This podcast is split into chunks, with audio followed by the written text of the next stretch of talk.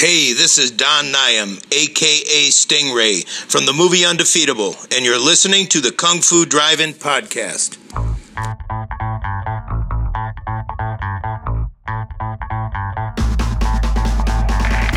Welcome to the Kung Fu Drive-In Podcast. Adjust your speaker box, sit back, relax, and remember, your Kung Fu may be good, but mine is better.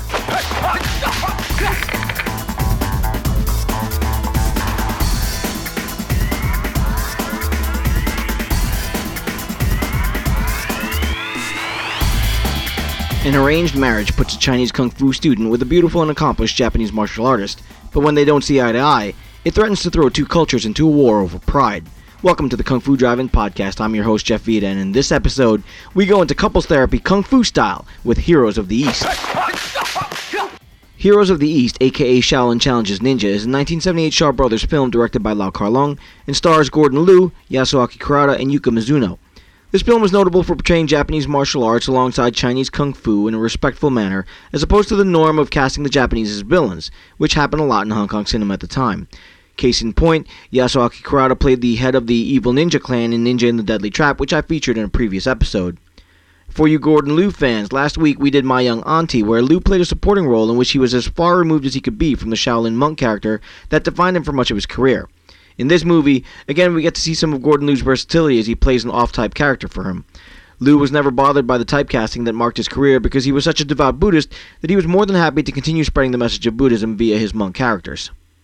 The movie opens up with Gordon Liu's character Ah To grousing to his servant about his upcoming arranged nuptials to a Japanese woman who he only met as a kid. She was an ugly kid. I know. Oh, big and lumpy. That's right. The marriage is a business deal for their fathers in order to merge their two companies, so don't tell me that romance is dead. Otto first tries to pretend he's sick to get out of the meeting, but he can't hide his disdain for the whole affair for very long. I'd rather die than marry her. Ah, nonsense. Otto's father is not about to sit idly by and watch his business deal go to waste, so he sends a servant out to fetch a doctor fast. As the servant steps out into the parlor, he gets his first good look at Kuda, the Japanese bride to be, and is dumbstruck by her beauty. He pulls Otto out of his room and awkwardly presents his wife to be. Otto's eyes go wide as Kuda stands up and demurely smiles his way. They're both clearly pleased with at least the first sighting of one another. So just like that, the arranged wedding, which Otto was so opposed to just moments before, is suddenly on again, because now Otto can't wait to find out what's under Kuda's kimono. We cut to wedding day, and the happy couple is being presented to the gathered guests, both Chinese and Japanese. Here we get a taste of what to expect from this film, as the Chinese guests can't make heads or tails of Kuda's choice of a white wedding dress, while ah Otto looks like the happiest mortician ever in his all black outfit, red sashes, and black hat. Customary Chinese wedding rituals are not honored by Kuda, which sets some of the guests tittering again, but Kuda holds firm. Sometime later, several servants are talking about something they overheard that sounded like fighting. When ah Otto's servant confirms that his master isn't practicing kung fu at the moment, the other servants leap to the conclusion that ah Otto is beating his new wife. Okay, so I'm going to play the soundbite from the film as is, and I'm going to put this in context for you. A young man and a young woman are newly married and still in their honeymoon period. What would you think was going on if you overheard something that sounded like this? I, I, I, Yeah, that's what I thought. But of course, the servants don't think that. They assume that the beating allegations are true and go to tell Otto's father what they found out. Uh, Otto's father isn't the type to confront his son directly about trifling matters such as domestic violence, so as he's leaving for a business trip to Japan, he leaves some cryptic advice for his son. And a man who bullies his wife is quite despicable. Kuda, Yeah? if he ever bullies you, I want you to tell me. Later, Otto confronts a servant and finds out that people do think that he uses his wife for a punching bag. We shift over to Kuda, who's in her yard practicing her Japanese martial arts. She's throwing punches and kicks with ease and looks comfortable doing so.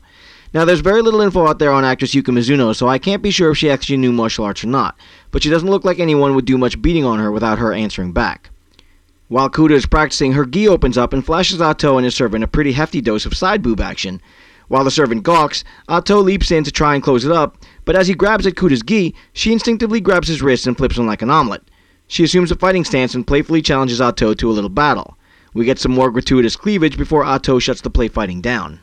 On their way inside the house, Kuda and Otto discuss the fighting style that she was using. Kuda is obviously proud of her art, but Otto is just a bit more critical.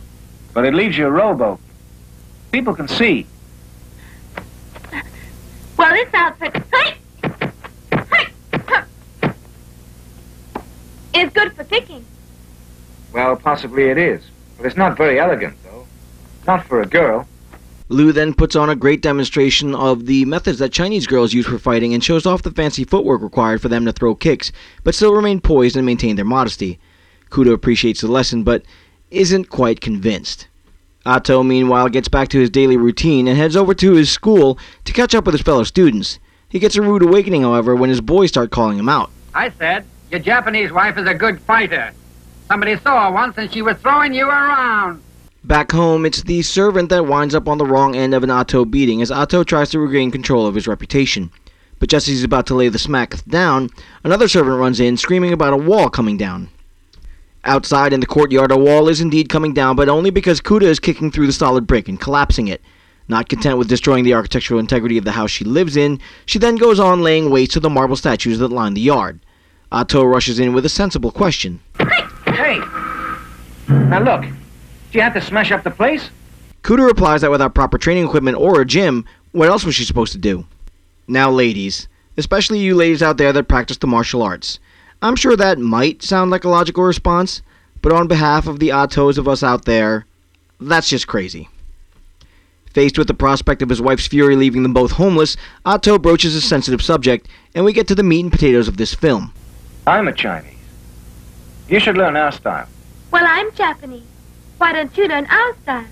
And for anyone in a relationship, you all know how well that goes over. Anyway, Kuda promises that she won't tear up the house anymore because her training gear is on its way. When it arrives, even Atto marvels at the variety of weaponry that Kuda trains with. She shows off a kendo blade, a pair of sai, a spear, and a kusarigama, which is a chained hook. Now, mind you, as she unpacks these weapons, she demonstrates them on Atto and tears up the place in the process. I'm an understanding guy, but at that point, I'd have to think that there's a screw loose in Kuda somewhere. This is only backed up by the next scene where Kuda takes over Atto's gym and moves her stuff in there. That by itself wouldn't be such a problem, right? You make room for each other's equipment and you work out as a couple, no big deal. Except Kuda decides that she has to take all of Atto's equipment out of the gym to make room for her stuff. At this point, even the most understanding guy among us would be hearing the alarm bells. Atto arrives as his stuff is being carted out and confronts Kuda. Her responses are to the point. I don't know them. Or their use. And to me, they look like garbage. Offended, Atto shows off eight stroke style with his Chinese sword, and Kuda responds by showing off her kendo style.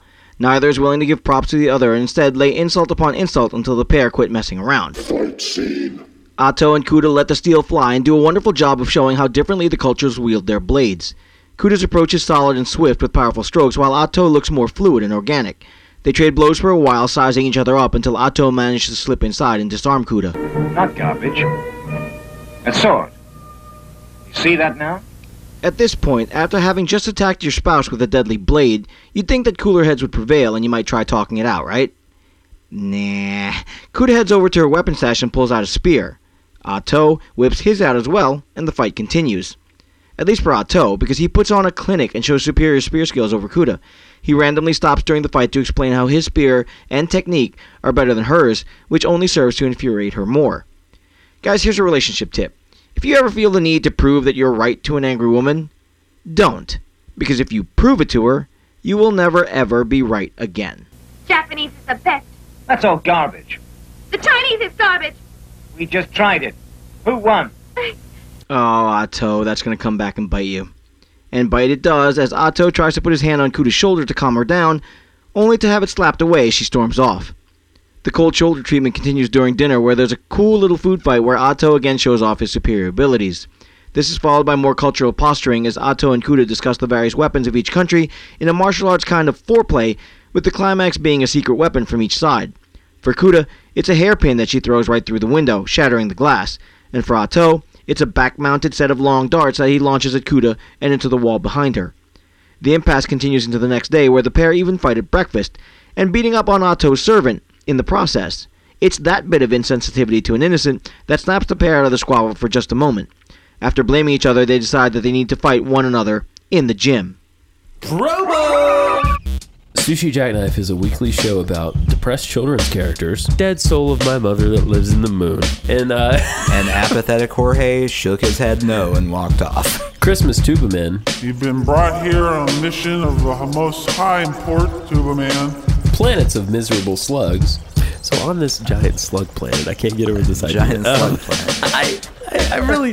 There's one musical slug, just one, Just one. just one. Yeah. And do his song for me. And he AJ? and he just he only plays it to torment the other slugs. Super bananas from the past. He's a super banana from the past. He's from the past. He went to the future, but he's from the past. Walmart haiku. At last, dreams come true. Yeah, you're right. Bullets, hot pockets, nose spray, all in the same place. Original games. Number two. yes. Who said it? Garrison Keillor or Lil Wayne? Uh huh. A girl in a bikini is like having a loaded pistol on your coffee table. There's nothing wrong with them, but it's hard to stop thinking about it. But that's Lil Wayne. No, dude, it's Garrison Keillor. Sushi Jackknife is over 50 episodes strong and as binge-worthy as The Vicar of Dibley. No one knows what that is. You're, you're right. I mean, No one knows. I mean, I know what it is. Is it necessary that people know what it is? Well, I mean, you just referenced an obscure British sitcom that no one watched. I mean, I watched it. You are literally the the people on the show didn't watch it. Yeah. Anyway. The opening was a hymn. Mm-hmm. I mean, I feel like a lot of people know about hymns, No, but I, no one cares. okay. well, if you want, if it like comes around, like listen to Sushi Jackknife. We're on iTunes and Stitcher and whatever the fuck else. yeah, Yeah. we exist. It's a podcast in Nashville. That's Nathan and Justin.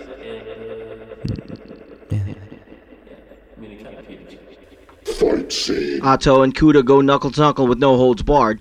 This, however, is still a Chinese movie, so Otto does always seem to have the upper hand as he again stops randomly and points out how his style is better at anticipating moves and countering attacks. A frustrated Kuda keeps charging though. They take turns calling out their fighting styles as they go, and eventually draw the attention of the staff.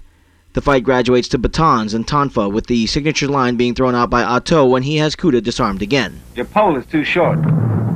If that doesn't sum up this movie, then nothing does. Kuda storms off again with Otto giving chase. He enters another part of the gym, and as he's waiting for Kuda, several spikes and blades drop from the ceiling, slicing a section of Ato's sleeve.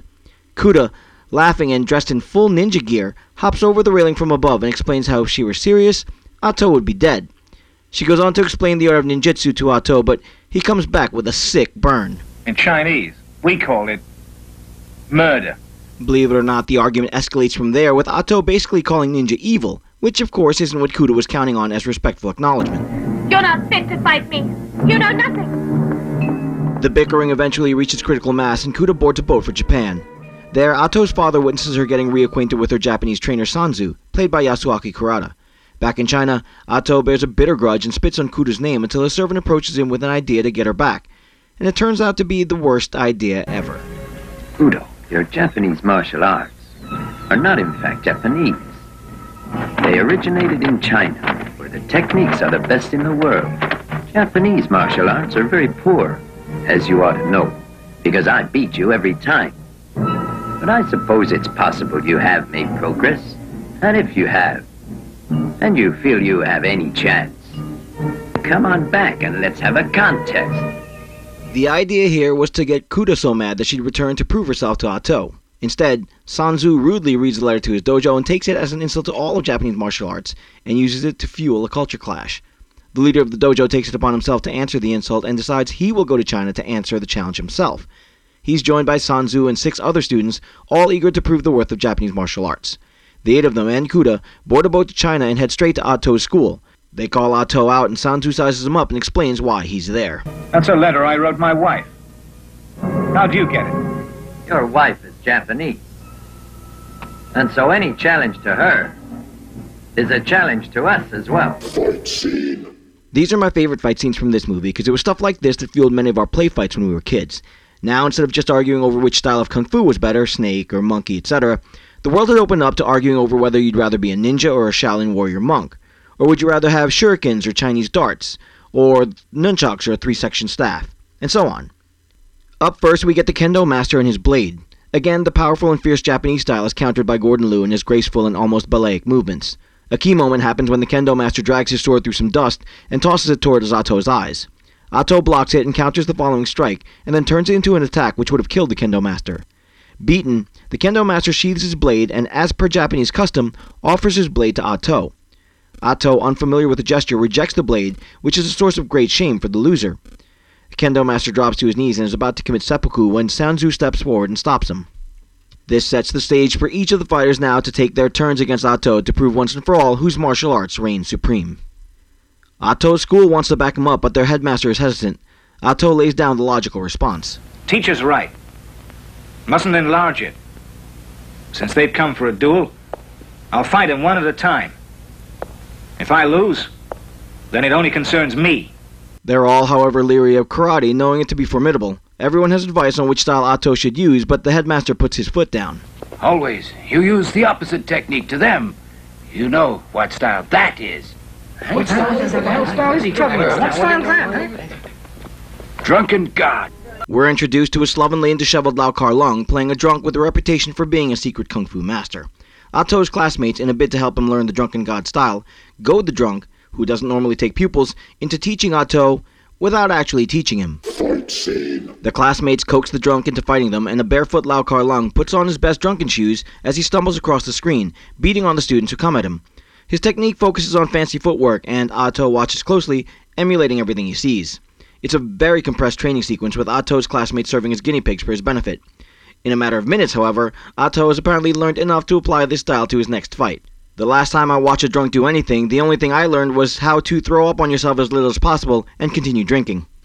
On his way home, Atto is stopped by Kuda. She explains the gesture of the kendo man and how serious his refusal of the blade has turned things. The next day, the Japanese send notice to Atto on the location of the next confrontation. Kuda tries to stop everything, but Sanzu simply will not hear it. Kudo. We came here only on account of you. Because the Chinese beat you. Atto rushes into the scene, sizes up the karate expert, and gets ready to throw down. Fight scene.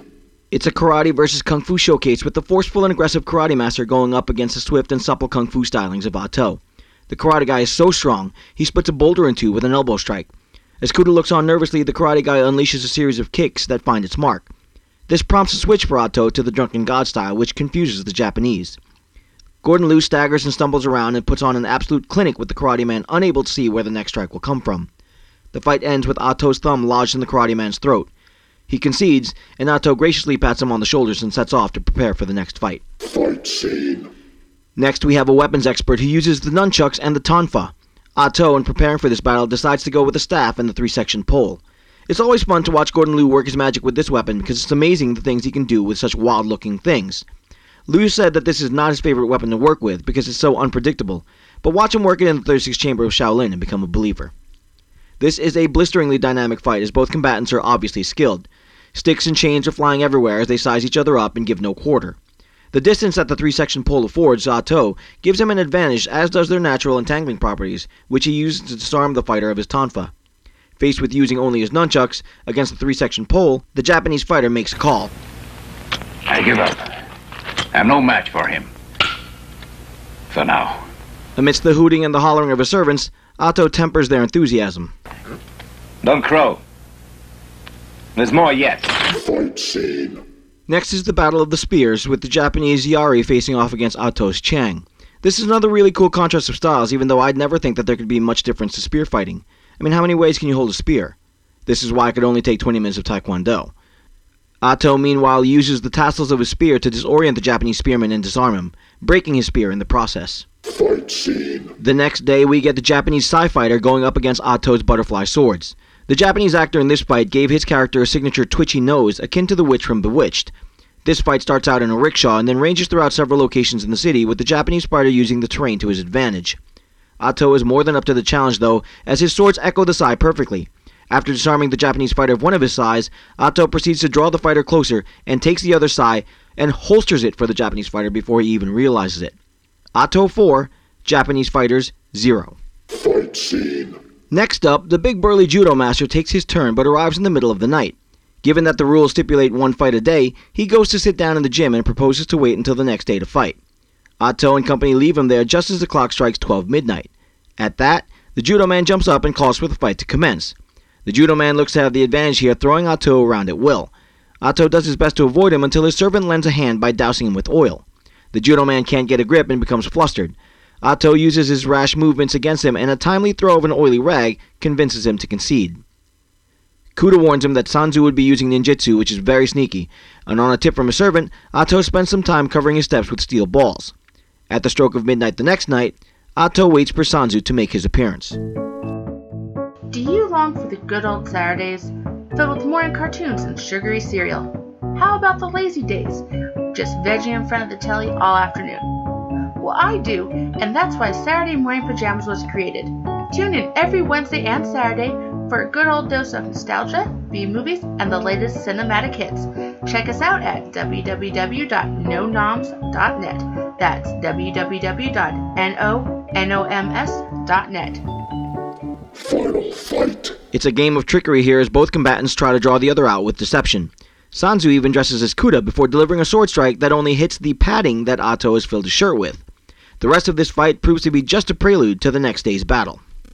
At a lakeside rendezvous point, disguised as old men, both fighters pull out all the stops in terms of weapons and subterfuge and go at it in the open countryside. Kurata is fierce with his spear, as is Liu. Every weapon gets a turn here and it's awesome to watch. Sanzu, however, wants a more intimate battle and goes in with a sword, which Ato answers in kind. This is a dizzying exchange, and just when you think it's over, Sanzu pulls out some more ninja tricks and extends the fight to a hand to hand battle when he lets loose with a Japanese crab technique. Ato responds with the white crane style, and again it's just a showcase of skill and style that's so much fun to see unfold. The fight carries to a river where Sanzu enters the water and seems to disappear. Ato gives chase and while searching the water, spots a reed moving, and as he follows it, he steps into the water and gets a face full of something that knocks him unconscious. Sanzu picks him up and brings him to a location where the others are gathered. The kendo man, wanting to teach him a lesson, steps in to cut his arm off, when Atto springs awake and reveals that he caught what looks to be a poisoned dart in his mouth. The kendo man goes in anyway, but is stopped by the combined forces of Atto and Sanzu. The fighters come to a sudden understanding there, and Atto sums up the lessons perfectly. But skill's not so important. What counts is the morality behind the skills. You agree? Atto completes the sweep and explains in detail the misunderstanding of the letter and the sword gesture. The kendo man again offers his sword, and in a final scene, Atto grasps it with both hands, closing this chapter. Hey guys, this is Bill. This is Phineas. And together we're the Tattooed Bananas. We do a comedy podcast, and on our comedy podcast, we talk about all kinds of wacky crap, like nutscaping. I'll tuck you in tonight. Turning your funeral into a funeral. Can I have an ice pop? Can I have a candy?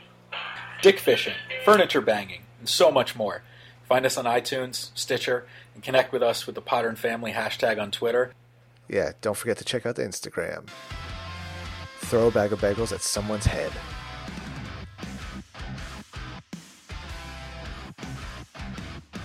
This movie is a classic for so many reasons, even with the body count never ticking past zero.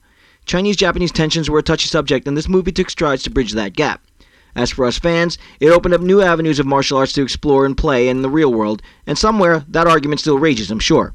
After all, ninjas are pretty damn cool, right?